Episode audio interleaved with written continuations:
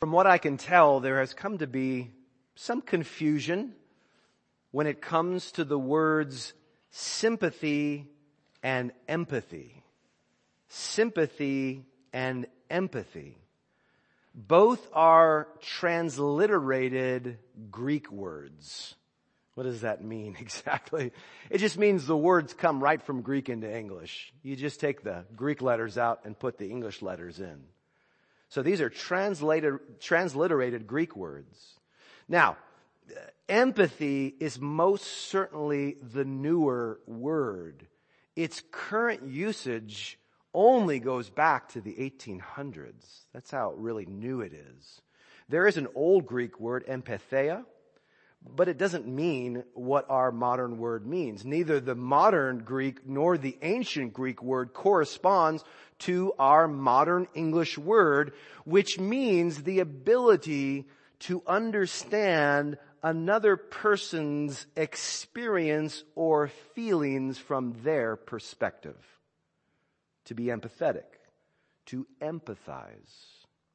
In contrast, sympathy literally means to feel with a person. It is an ancient Greek word and its meaning has not changed for millennia. I would suggest to you this morning though that true sympathizing, that ancient word always involves some degree of empathizing. That is a newer word, but what that word means as we think of it, true sympathizing always involves some degree of empathizing. That is, it's an understanding of the suffering of another, understanding to whatever degree that inspires us to suffer or feel with them. Not adjacent to them, not simply next to them, not, not in proximity to them, not only in proximity to them, but actually to suffer or feel with them. These ideas are interesting, aren't they? They're important to us as human beings, but more so than that, they are present in our main passage this morning the very passage that God would have us direct our attention to this morning. So if you have not already done so, please turn over to Hebrews chapter 4. Hebrews chapter 4. I pray that you have been blessed as you've been working through this book in our daily reading plan. It's right available on the counter back there. If you haven't jumped on board with us, start reading through the New Testament with us over the course of the next year. We're having a wonderful time. We're encouraging one another when we, get, when we get together. We're encouraging one another on our tribe platform online. I hope that you're finding ways to bless others with what you're learning. And as we apply these things, the benefit is overflowing to the body of Christ, to our faith family. So let's look together at Hebrews chapter 4. We are going to be in verses 14 through 16 this morning. This is what we read. Hebrews 4 verses 14 through 16. Since then we have a great high priest who has passed through the heavens, Jesus, the son of God, let us hold fast our confession. For we do not have a high priest who is unable to sympathize with our weaknesses, but one who in every respect has been tempted as we are, yet without sin. Let us then with confidence draw near to the throne of grace that we may receive mercy and find grace to help in time of need. Now, I would guess many of you, most of you are familiar with these verses. They are rich, aren't they? They are precious to us. Maybe some of you have even memorized these verses, held them close to your heart, and found encouragement, you know, regularly in these verses. But to really understand the encouragement here that God has provided for us through this writer, the first thing we need to recognize is how this ancient writer has provided his readers with two Jesus inspired calls to action. Two, Jesus inspired calls to action. In essence, he is saying, since this is true about Jesus, you should do this. These calls to action are both introduced in this passage by the two word phrase, let us. Do you see that? Let us. We find that at the end of verse 14 and at the beginning of verse 16. So the first call to action is found in verse 14. It's based on the fact, take a look, it's based on the fact that Jesus is our incomparably great priest. And the related application here has to do with one's confession. The second call to action is found in verse 16. It's based on the fact that, verse 15, Jesus is our incomparably gracious priest. A great priest, a gracious priest. And the related application this time has to do with one's confidence. Do you see it? Two, Jesus inspired calls to action. The first has to do with Jesus as our great priest, our incomparably great priest. And it speaks about, it speaks to the issue of one's confession. The second has to do with Jesus as our incomparably gracious priest, and it speaks to the issue of confidence. Okay, so that's our roadmap, right? That's our roadmap to, to, to go deeper, to actually put rubber on the road and actually go deeper into this passage this morning. So following this guidance, let's take a closer look at these two God-breathed truths and two God-breathed commands. So go back with me to verse 14. We see there that the author has presented, as I mentioned, Jesus as our great high priest. That's his own words, isn't it? Our great high priest. Now, the title high priest is not introduced here for the first time. In fact, it's already been applied to Jesus in the book of Hebrews. First in chapter 2 verse 17, then again in chapter 3 verse 1. But what we should ask is, what kind of high priest is Jesus? There were many high priests, right? There were uh, hundreds of high priests from the time that the priesthood was established in, way back in the days of Moses. So what makes different, Jesus different in terms of him being a high priest? Well, it says he is one who, according to chapter 4 verse 14, has remarkably passed through the heavens. He has passed through the heavens. Now, listen, being a high priest in ancient Israel was a privileged position.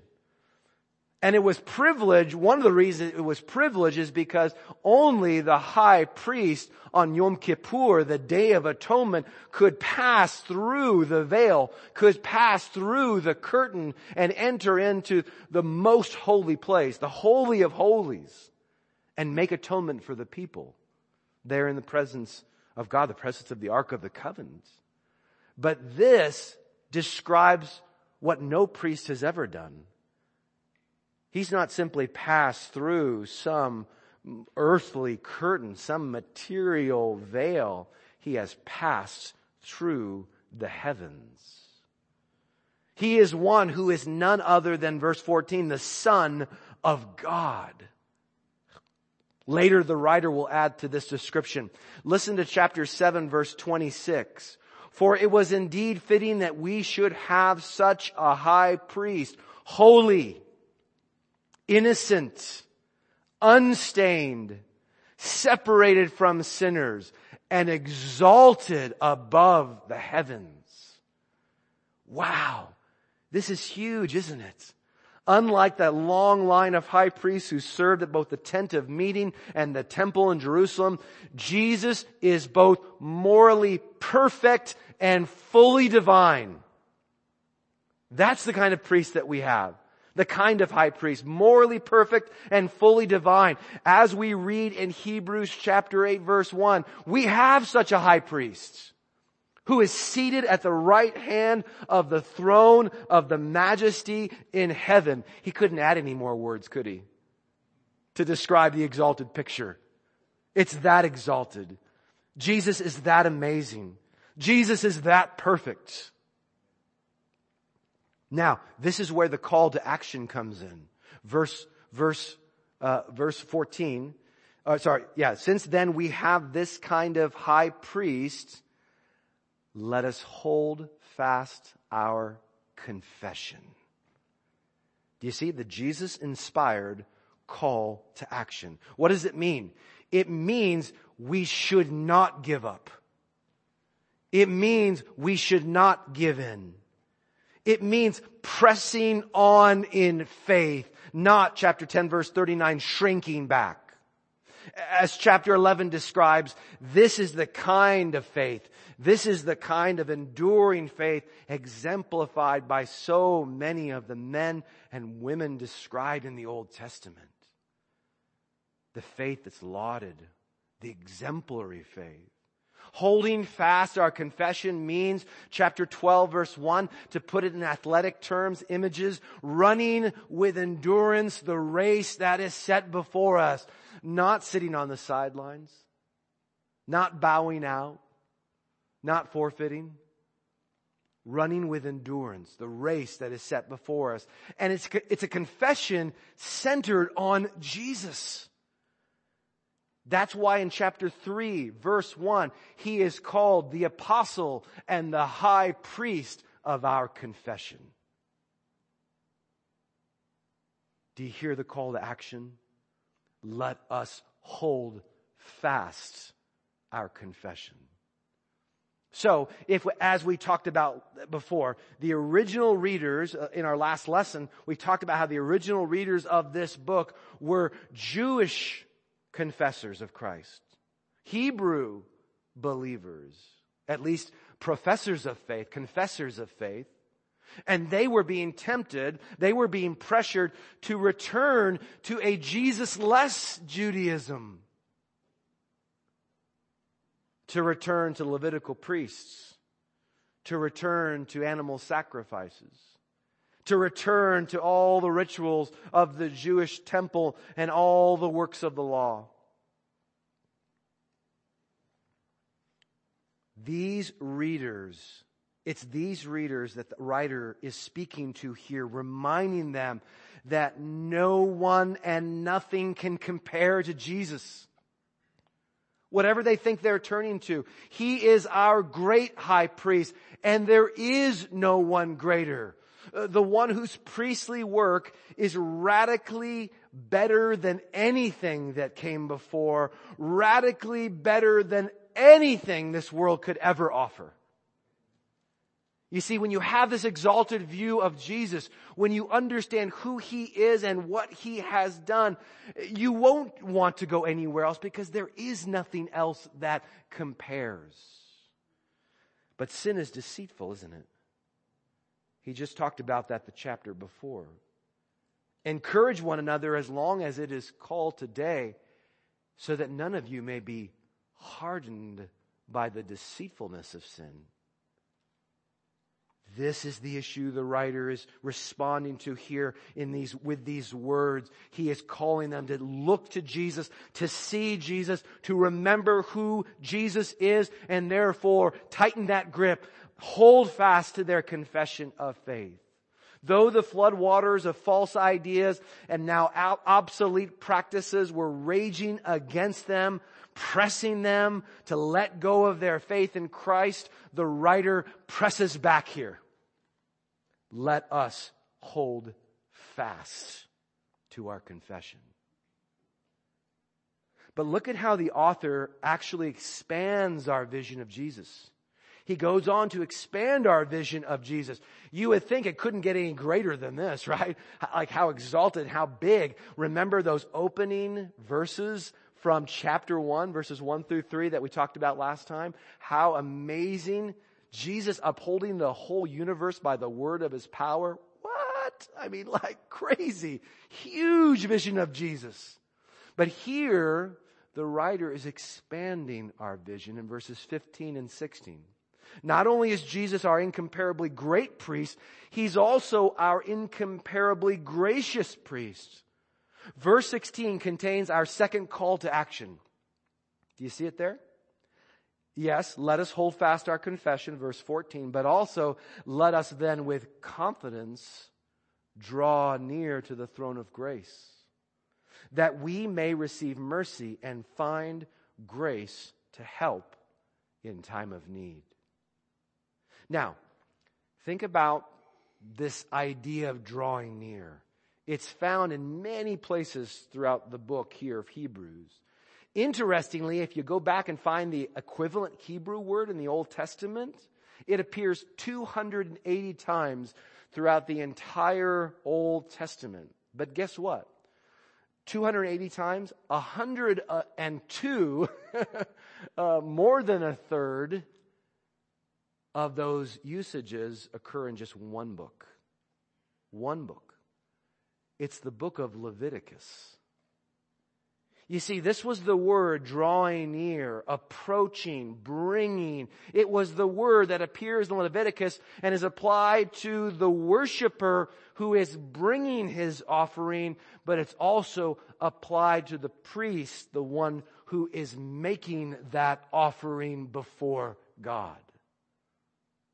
And also keep in mind that the Ark of the Covenant, which was at the very center of tent and temple, later temple worship was partly meant to represent what? God's throne. God's throne. It was there in the most holy place that God was enthroned upon the cherubim. 1 Samuel 4, 2 Kings 19. It's there where the presence of God was said to be manifested in a very special way. The God of Israel enthroned, dwelling among his people. Whether in the tent of meeting at Shiloh or at the, in the temple in Zion and Jerusalem. God dwelling among his people. So here, with his Hebrew readers, the writer is using all this Old Testament language about worship and offerings and priests and God's presence to urge them to come to God. Why are they to come? To receive mercy and find grace. To receive mercy and find grace. What kind of grace? Grace to help Help when? In time of need. But, but here's where things get really, really amazing. Are you ready? If we ask, what need does the author have in mind here? We have to then, using the context, we have to move back to the previous verse to find the answer to that. When he talks about in time of need, does he mean in time of la- in times of lack? Does he mean in times of persecution? Maybe he means in times of sickness or in times of unemployment or in times of confusion. What does he mean? Maybe he's speaking in general terms here in order to say in any time of need. But he isn't. That's not what this verse is saying. Not in light of verse 15. Look at how verse 15 introduces the idea of our need. The word the author uses in verse 15 to point to our needy condition is the word weaknesses. You see, we are in need because we are weak. Do you understand that connection? Verse 15 and 16. We are weak, weaknesses. But the context helps us get even more specific than that. The focus here is on weakness in the face of temptation. Weakness in light of the reality of temptation. Wonderfully, Jesus, verse 15, though he was tempted as we are, he was and is without sin. So the time of need mentioned at the end of verse 16 is based on the context. Are you ready for this? based on the context, that time of need is a time when what we desperately need is mercy as those who have given into temptation. It's a time when we desperately need grace to help as those who give into temptation but haven't given up in terms of our confession. It's a struggle, you see. He's describing the struggle with sin. He's describing the battle with sin where you fall, you stumble, you give in, but you keep fighting and you wrestle with temptation the wrestling, the failures, mercy for our failures, grace for our struggles. This struggle certainly can, if left unchecked, it can certainly lead to a crisis of faith that leads to not holding fast our confession. That explains the word for, F-O-R, at the beginning of verse 15. But please don't miss the Jesus inspired aspect of this call to action. Why is it that we can come with confidence before God's throne of grace? Is it because Jesus is an incomparably great high priest in every way, holy, sanctified, spotless? Yes, but that's not what he's talking about here. It's not the emphasis here. Uh, is it because Jesus offered the incomparable, unblemished sacrifice of himself? Yes, but again, it, that's not the emphasis here. It's not about his divinity. It's not about his work on the cross. The emphasis in this passage, specifically in verse 15, is the sympathy of Jesus for struggling sinners. The sympathy of Jesus Christ for struggling sinners. Did you hear that?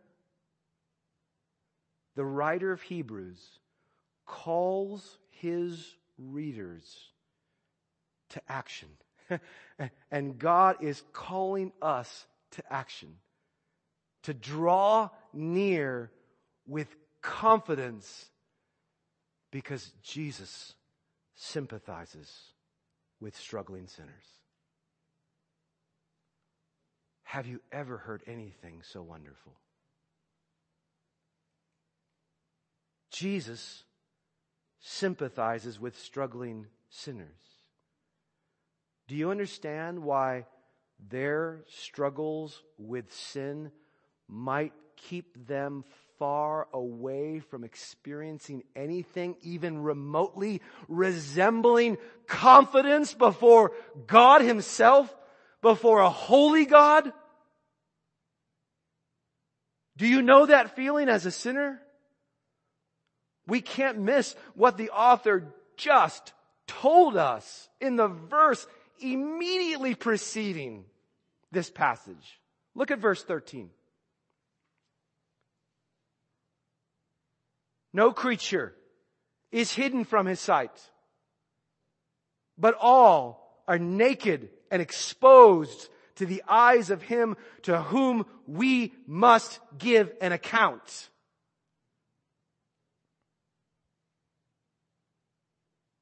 Friends, you have to be, if you receive that word in faith, overwhelmed by, as the old writers would say, the awfulness of God. We might say the awesomeness of God, the awe inspiringness of God, how overwhelming He is as our Maker and our Judge the one before whom we must give an account. All things are known to him.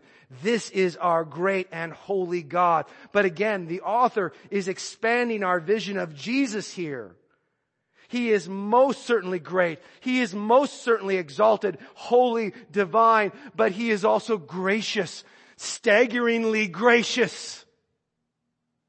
And he's gracious because he knows what it means to suffer the onslaught of temptation every single day. He understands that. He knows how you struggle. He knows how you fight. He knows how you condemn yourself. He knows how you give in. He knows what you are feeling. He understands that.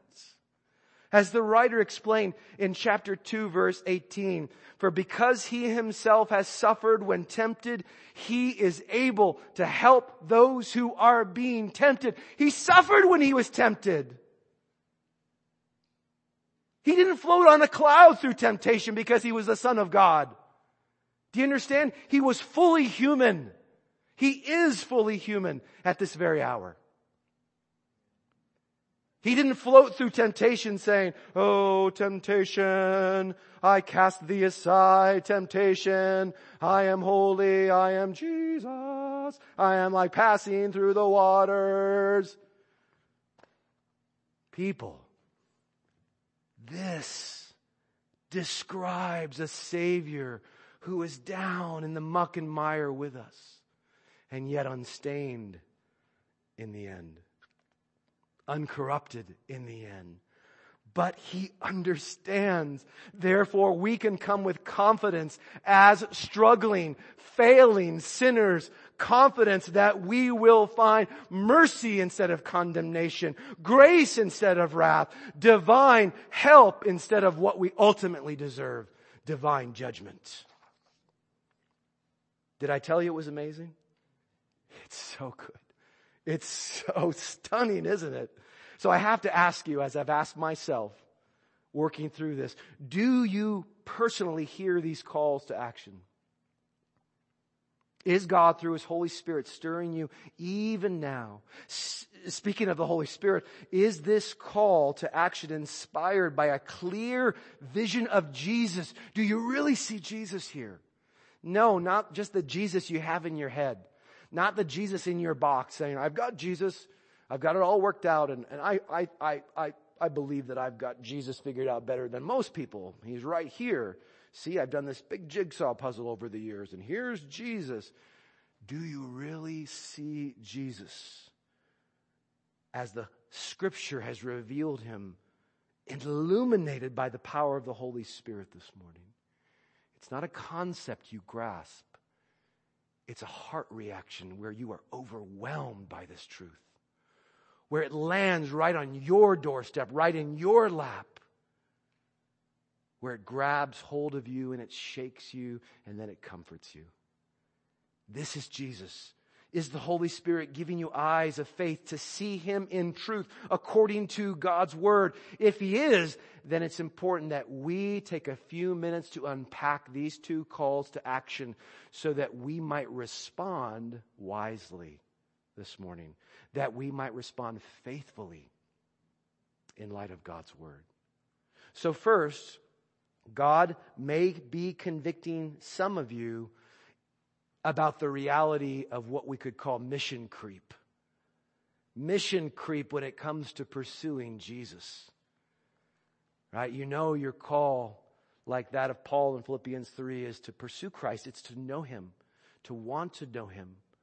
Right? The power of His resurrection, the fellowship of His sufferings, to be conformed to Him. But we can experience that mission creep. it's slowly, kind of, we're getting off track when it comes to pursuing Jesus. You are holding fast your confession, confession uh, like Jesus might commend you if this were a, a, letter in the book of Revelation to the churches. He might commend you, commend you that you're holding fast your confession. But if you're honest with yourself, your grip has been loosened by the cares of this life. Your grip is being loosened by the enticements of this world. Others of you in every practical sense, practical sense have or are about to let go of your confession. You are now living for yourself. You are now living for the world. You are now living for something other than Jesus. While Jesus himself has been shoved into a box somewhere deep inside of you, a box labeled tradition, or maybe helpful concepts, or maybe a box that says things to do when life slows down, things to do when life gets easier. And you've tucked that away inside of yourself. But as God's word has reminded us this morning, there is nothing, there is no one greater than Jesus.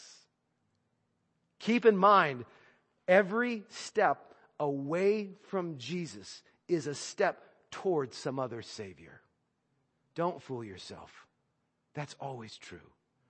Every step away from Jesus is always some step towards another Savior, toward the many idols out there that offer but cannot deliver spiritual significance and satisfaction. This morning, God is calling you to lay hold of once again, to be roused from the stupor that you're in. He is calling you once again to grab hold or to tighten your grip, believer, to tighten your grip on Jesus and only Jesus. But second, even when we are holding fast to Jesus as the King of our confession, how easy it is to waver in our confidence. How easy it is. Specifically, confidence or assurance that God always welcomes struggling sinners like us. Do you believe that? Are you confident in that fact? Are you assured of that fact that God always welcomes struggling sinners like us? Even when we know the specifics of grace, we can slip into human centered estimations of how much is too much when it comes to sin. Surely God is tired of me, we might lament. Surely I've confessed too many times. Surely I've struggled too long. You see, we project our limitations. We project our patience. We project the disappointments and the frustrations of the people who have hurt us, who have criticized us. We, we project those onto God when we're tired of our struggles because we've set our expectations and standards someplace, we must believe, we have to believe that God is tired too. He's tired of us, sick of us doing the same things, sick of us struggling in the same way, sick of the fact that we can't get our act together. That is not the truth, brothers and sisters.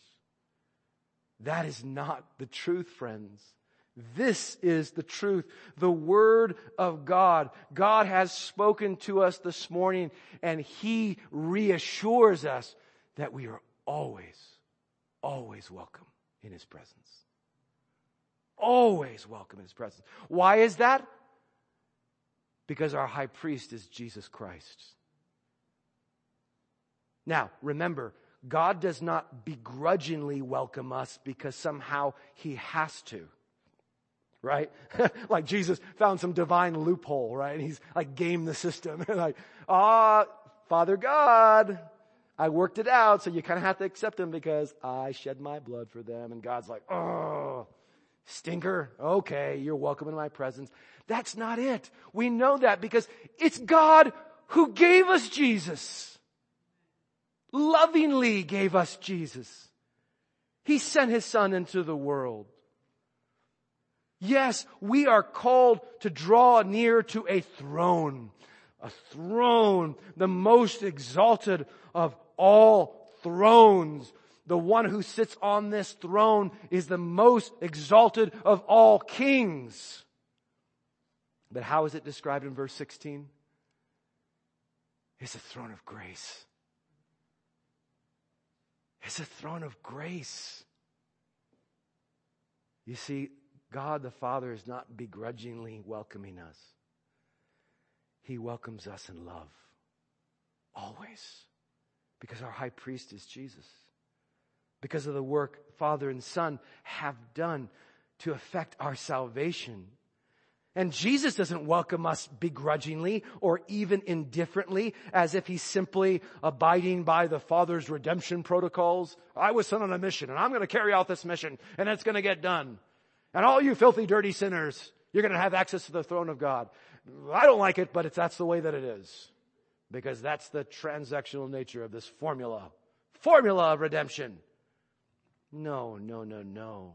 As we see in verse 15, He, Jesus, sympathizes. He feels. He is full of compassion for you, struggling sinner.